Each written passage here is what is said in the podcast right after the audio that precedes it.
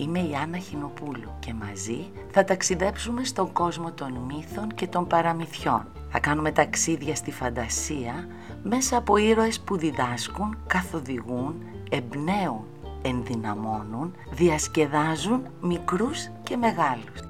Καλώς ορίσατε λοιπόν στο «Μια φορά και μια ιστορία». Ο Κοντορεβιθούλης Παιδιά μου, θα σας πω σήμερα ένα παραμυθάκι που μου το λέγανε και εμένα όταν ήμουν μικρή. Ίσως και λίγο πιο μικρή από σας. Ε, είναι ένα παραμύθι παραδοσιακό από την Ευρώπη και από ό,τι καταλάβατε από τον τίτλο μάλλον μιλάει για έναν νεαρούλι μικρούλι και τις περιπέτειές του.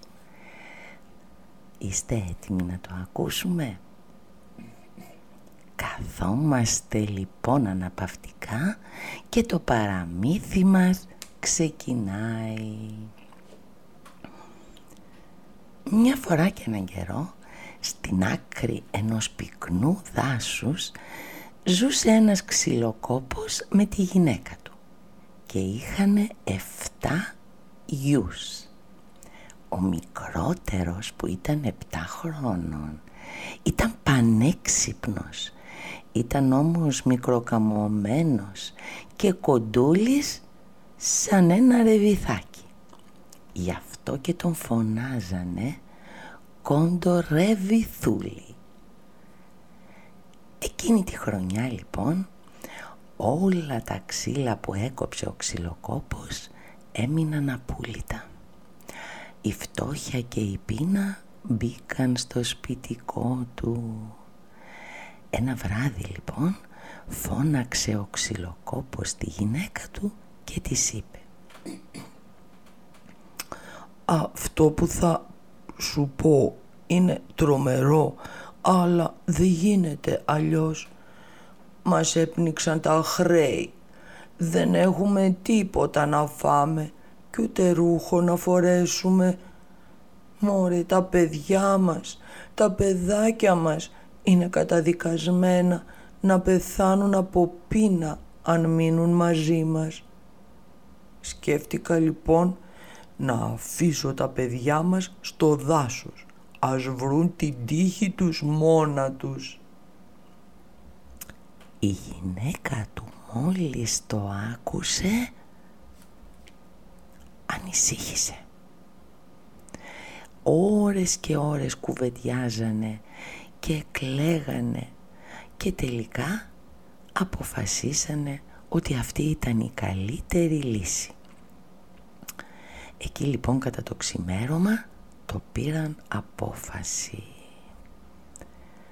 Όλη αυτή τη συζήτηση όμως παιδιά μου ο Κοντορεβιθούλης που δεν μπορούσε να κοιμηθεί ακούγοντάς τους να μιλάνε τα άκουσε όλα και δεν έκανε κύχ αλλά το μυαλό του δούλευε. Σηκώθηκε λοιπόν σιγά σιγά αθόρυβα και βγήκε, άνοιξε την πόρτα και βγήκε έξω και μάζεψε ορισμένα άσπρα πετραδάκια. Τα έβαλε στην τσεπούλα του και γύρισε στο κρεβάτι χωρίς να πει τίποτα. Το άλλο πρωί ο ξυλοκόπος σήκωσε τα παιδιά του. «Ε, παιδιά, Πάμε στο δάσος. Πάμε, πάμε, πάμε. Τα παιδιά χάρηκαν πολύ παιδιά μου γιατί ήξεραν ότι θα πάνε στο δάσος, θα παίξουνε, θα χαρούνε, θα παίξουν κυνηγητό, κρυφτό και φυσικά δεν ήξεραν τι τα περίμενε. Η μητέρα τους λοιπόν τα ξεπροβόδησε με φιλιά και κλάματα και καταστενοχωρεμένη σκεφτόταν πως ίσως δεν θα τα ξανάβλεπε. Ξεκίνησαν λοιπόν παιδιά μου μπροστά ο πατέρας, πίσω τα παιδιά που περπατούσαν και σφύριζαν ξένιαστα και ο κοντορεβιθούλης. Αχ παιδιά, αυτός, αυτός βάδιζε τελευταίος όπως ήταν και μικρούλης. Και τι έκανε, έριχνε πίσω του ένα-ένα τα άσπρα πετραδάκια για να μπορέσει παιδιά να βρει τον δρόμο της επιστροφής στο σπίτι τους μετά. Έφτασαν λοιπόν παιδιά μου στο δάσος. Ο πατέρας τους λοιπόν τα οδήγησε σε ένα ξέφωτο και τους είπε να περιμένουν. Και έφυγε να κόψει ξύλα. Αλλά, αλλά δεν γύρισε να τα πάρει. Όταν βράδιασε, ο φόβος έζωσε τα καημένα τα μικρά και άρχισαν, άρχισαν παιδιά να βάζουν τα κλάματα. «Ε, μη κλαίτε, μη κλαίτε», τους είπε ο κοντορεβιθούλης παιδιά. «Εγώ, εγώ θα σας οδηγήσω, θα σας οδηγήσω στο σπίτι μας. Σταματήστε να κλαίτε». Ο κοντορεβιθούλης λοιπόν πήγε μπροστά και ακολούθησε τα πετραδάκια που είχε ρίξει στο δρόμο προηγουμένως. Έτσι παιδιά μου, τα παιδιά κατάφεραν να γυρίσουν σιγά σιγά στο σπίτι τους χωρίς να δυσκολευτούν. Και οι γονείς τους όταν τα είδαν ξαφνιάστηκαν. Ρώτησαν πώς γύρισαν και ο κοντορεβιθούλης τους είπε για τα πετραδάκια. Γεμάτη χαρά έβαλαν τα παιδάκια να κοιμηθούνε και μετά κάθισαν να συζητήσουν. «Δυστυχία μου», είπε τότε ο πατέρας. «Πώς θα τα δώσουν να φάνε που δεν έχουν τίποτα πάλι; Οχ, αύριο, αύριο πρέπει να τα ξαναπάω στο δάσος». Ο Κοτορεβιθούλης που φοβόταν κάτι τέτοιο παιδιά δεν κοιμόταν και μόλις το άκουσε σηκώθηκε σιγά σιγά στις μύτες των ποδιών του για να πάει ξανά έξω από το σπίτι να πάρει πετραδάκια. Αλλά παιδιά αυτή τη φορά η πόρτα ήταν κλειδωμένη με σύρτη και επειδή ήταν πολύ μικροκαμωμένος δεν μπορούσε να φτάσει το σύρτη της πόρτας για να την ξεκλειδώσει και έτσι δεν μπόρεσε να βγει έξω. Όλο το βράδυ όμως δεν τα παράτησε παιδιά. Είχε βάλει το μυαλό του να σκεφτεί τι θα μπορούσε και τι προλάβαινε να κάνει. Έτσι λοιπόν παιδιά μου, έτσι λοιπόν παιδιά μου την άλλη μέρα η μητέρα τους τα ξύπνησε, τα φίλησε πάλι και ξεκίνησαν με τον μπαμπά για το δάσος. Αλλά πριν φύγουνε ο κοντορεβιθούλης έβαλε ένα κομμάτι ξερό ψωμί στην τσέπη του. Δεν είπε σε κανέναν τίποτα και μόλις άρχισαν να απομακρύνονται από το σπίτι τους το έκανε μικρά μικρά κομματάκια και καθώς προχωρούσαν στο δάσος έριχνε πίσω του τα ψίχουλα σκόπευε παιδιά να τα ακολουθήσει όπως και τα πετραδάκια για να μπορέσει να βρει το δρόμο της επιστροφής όταν λοιπόν παιδιά μετά από ώρα φτάσανε στο πιο σημείο πυκνό του δάσους, ο ξυλοκόπος άφησε πάλι τα παιδιά του και τους είπε ότι θα πάει να κόψει ξύλα. Εκείνα όμως παιδιά έβαλαν τα κλάματα και ακατάλαβαν ότι πάλι θα έπρεπε να γυρίσουν μόνα τους. «Ε, μη φοβάστε, Όποτε ερχόμαστε άφηνα πίσω μου μπουκές από το ψωμάκι μου. Μαζεύοντάς θα βρούμε το δρόμο για τον γυρισμό. Αχ, παιδιά μου, αλλά, αλλά δεν έγιναν έτσι, παιδιά μου. Γιατί, γιατί τα πουλάκια του δάσους έφαγαν όλα τα ψυχουλάκια από το ψωμί και έτσι τα σημάδια χάθηκαν και τα παιδιά έμειναν μόνα τους στο δάσος. Τι να κάνουν, τι να μην κάνουν. Άλλη λύση δεν είχαν παρά να πάρουν το δρόμο κι όπου βούνε. Περπατούσαν τα καημένα, περπατούσαν κι όλο και πιο βαθιά έπαιναν στο δάσος. Βράδιασε και το κρύο τους τρυπούσε τα κόκαλα. Τα παιδιά άρχισαν να κλαψουρίζουν απελπισμένα και μόνο ο κοντορεβιθούλης έμενε ψύχρεμος κοιτάζοντας προσεκτικά τριγύρω. Έτσι, έτσι διέκρινε ένα φωτάκι κάπου μακριά. «Ε, παιδιά, σπίτι πρέπει να είναι, θάρρος, θάρρος!» Τους φώναξε και τα παιδιά αναθάρεψαν και συνέχισαν το δρόμο γεμάτα ελπίδα. Έφτασαν, έφτασαν μετά από αρκετή ώρα παιδιά μου κατάκοπα και πεινασμένα μπροστά σε ένα θεόρατο σπίτι. Με όσο κουράγιο είχαν προχώρησαν ως την πόρτα και τη χτύπησαν διστακτικά. Η πόρτα άνοιξε αμέσως και μια τεράστια γυναίκα παρουσιάστηκε. Χαθήκαμε στο δάσος, πεινάμε και νηστάζουμε, είπε παιδιά ο κοντορεβιθούλης. Αχ, καημενούλια μου, ακούστηκε η κυρία. Να ξέρατε που ήρθατε. Εδώ είναι το σπίτι ενός δράκου και εγώ είμαι η γυναίκα του. Πω πω τι πάθατε. Ελάτε, ελάτε, ελάτε γρήγορα μέσα να σας κρύψω γιατί αν σας βρει θα σας φάει. Η δρακόντισσα παιδιά πήρε μέσα τα παιδιά. Τους έβαλε να φάνε και μετά τα έκρυψε κάτω από το κρεβάτι. Και σε λίγο βαριά βήματα ακούστηκαν και ο δράκος μπήκε σπίτι. Mm, ανθρωπινό κρέας μου μυρίζει, είπε αμέσως. Έλα, λάθος κάνεις άντρα μου, σου μυρίζει το κρέας που σου μαγειρεύω. Ο δράκος όμως παιδιά δεν ξεγελιόταν εύκολα.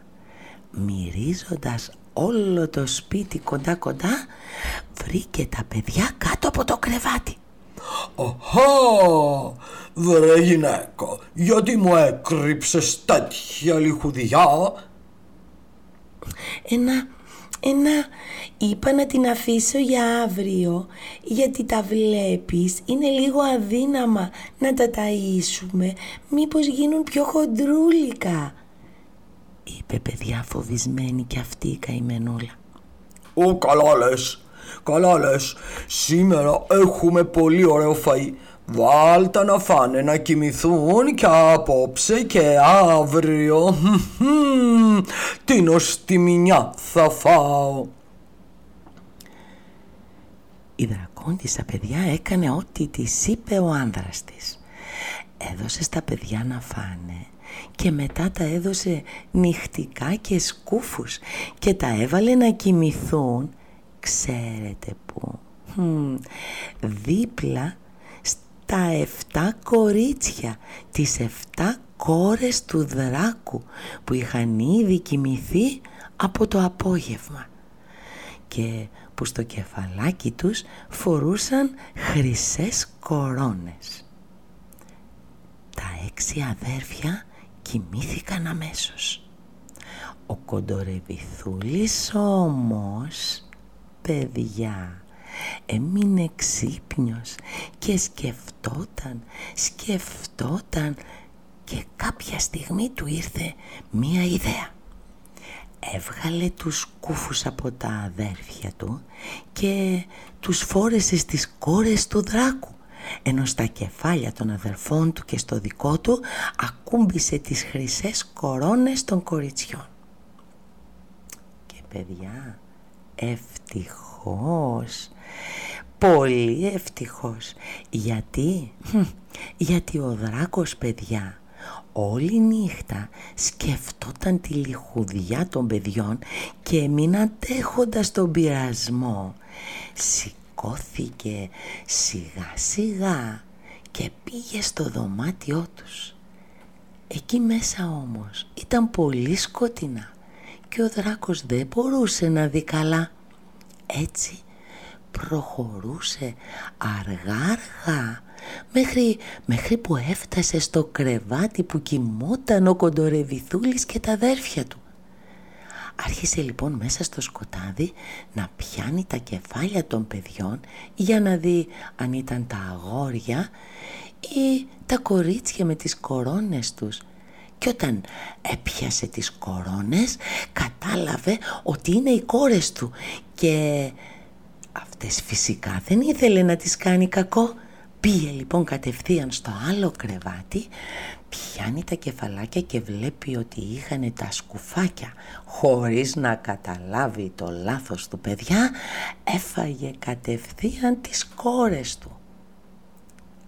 Χορτάτος και ευχαριστημένος. Αφού νόμιζε ότι είχε φάει τον κοντορεβιθούλη και τα αδέρφια του ξάπλωσε και αποκοιμήθηκε. Όταν ο κοντορεβιθούλης άκουσε το ροχαλιτό του δράκου ξύπνησε γρήγορα τα αδέρφια του για να το σκάσουν περπατώντας όλοι στις μύτες των ποδιών τους βγήκαν από το σπίτι πάρα πολύ σιγά σιγά και απομακρύνθηκαν ωστόσο δεν ήξεραν που να, προς τα που να πάνε και έτσι τριγυρνούσαν άσκοπα μέσα στο δάσος παιδιά μου γεμάτα όμως από φόβο. Όταν ξημέρωσε ο δράκος μπαίνοντας στο δωμάτιο να δει τα κορίτσια του κατάλαβε το λάθος του. Έτρεξε στη στιγμή να πιάσει τα αγόρια αλλά εκείνα είχαν φύγει. Φώναξε τότε στη γυναίκα του «Τις μπότες μου γρήγορα!» Τις φόρεσε τις μπότες παιδιά και έτρεξε να τους βρει. Αλλά οι μπότες παιδιά δεν ήταν απλές μπότες σαν τις δικές μας. Ήταν μαγικές και έκαναν τεράστιες δρασκελιές, τεράστια πελώρια βήματα. Κάνοντας έτσι τέτοια βήματα έκανε το γύρο της γης ο δράκος έξι φορές. Χωρίς όμως να καταφέρει να τους βρει. Κουρασμένος και καταστενοχωρημένος που ήταν ο ίδιος αφορμή να χαθούν τα κορίτσια του κάθισε σε ένα λόφο να ξεκουραστεί εκεί όπως ήταν κουρασμένος και στενοχωρημένος παιδιά μου τον πήρε ο ύπνος. Και άρχισε, και άρχισε να ροχαλίζει και να ξεφυσάει με τρομερό θόρυβο. Μόλις ο κοντορεβιθούλης άκουσε το ροχαλιτό του πήγε κοντά και παραμόνευε βεβαιώθηκε ότι ο δράκος είχε κοιμηθεί και τότε ξετρύπωσε από την κρυψώνα του μαζί με τα αδέρφια του. Έδεσαν το δράκο με χοντρά σχοινιά και του πήραν τις μπότες. Ήταν τόσο μαγικές παιδιά αυτές οι μπότες που όποιος τις φορούσε γινόντουσαν αμέσως μαγικά στο νούμερο ποδιού του. Έτσι, μόλις έβαλε τις μαγικές μπότες, αμέσως οι μπότες έγιναν μικρούλικες για τα ποδαράκια του. παιδιά, πάω να φέρω βοήθεια είπε και τρέξε στην πόλη. Πήγε τρέχοντας παιδιά με τις μπότες τις μαγικές στο αμέσως στο παλάτι και ζήτησε να δει το βασιλιά. Όταν ο βασιλιάς έμαθε πως ο κακός δράκος που τόσες συμφορές είχε προκαλέσει στη χώρα ότι αυτός ο δράκος βρισκόταν δεμένος στο λόφο έστειλε έξι λόχους στρατιωτών να τον συλλάβουν και γύρισε αμέσως και ρώτησε τον κοντορεβιθούλη τι να του χαρίσει για το καλό που έκανε σε ολόκληρη τη χώρα. Και ο κοντορεβιθούλης, παιδιά μου, δεν χρειάστηκε να σκεφτεί, απάντησε αμέσως.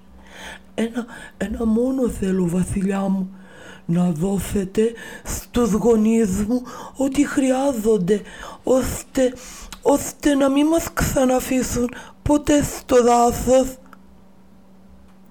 Φαντάζεστε τώρα παιδιά πόση ήταν η χαρά των γονιών όταν ξανάδαν τα παιδιά τους γιατί είχαν μετανιώσει φρικτά για αυτό που είχαν κάνει πάνω στην απελπισία τους και έκλεγαν μέρα νύχτα και παρακαλούσαν να τα ξαναβρούνε. Αλλά, αλλά παιδιά μου, από εκείνη τη μέρα τίποτα δεν έλειψε από το σπίτι του ξυλοκόπου. Όλα τα αγόρια σπούδασαν και πρόκοψαν και ο Κοντορεβιθούλης μάλιστα έγινε οικονομικός σύμβουλος του ίδιου του βασιλιά και ας ήταν και μια σταλιά μικρούλης και κοντούλης σαν ρεβιθάκι.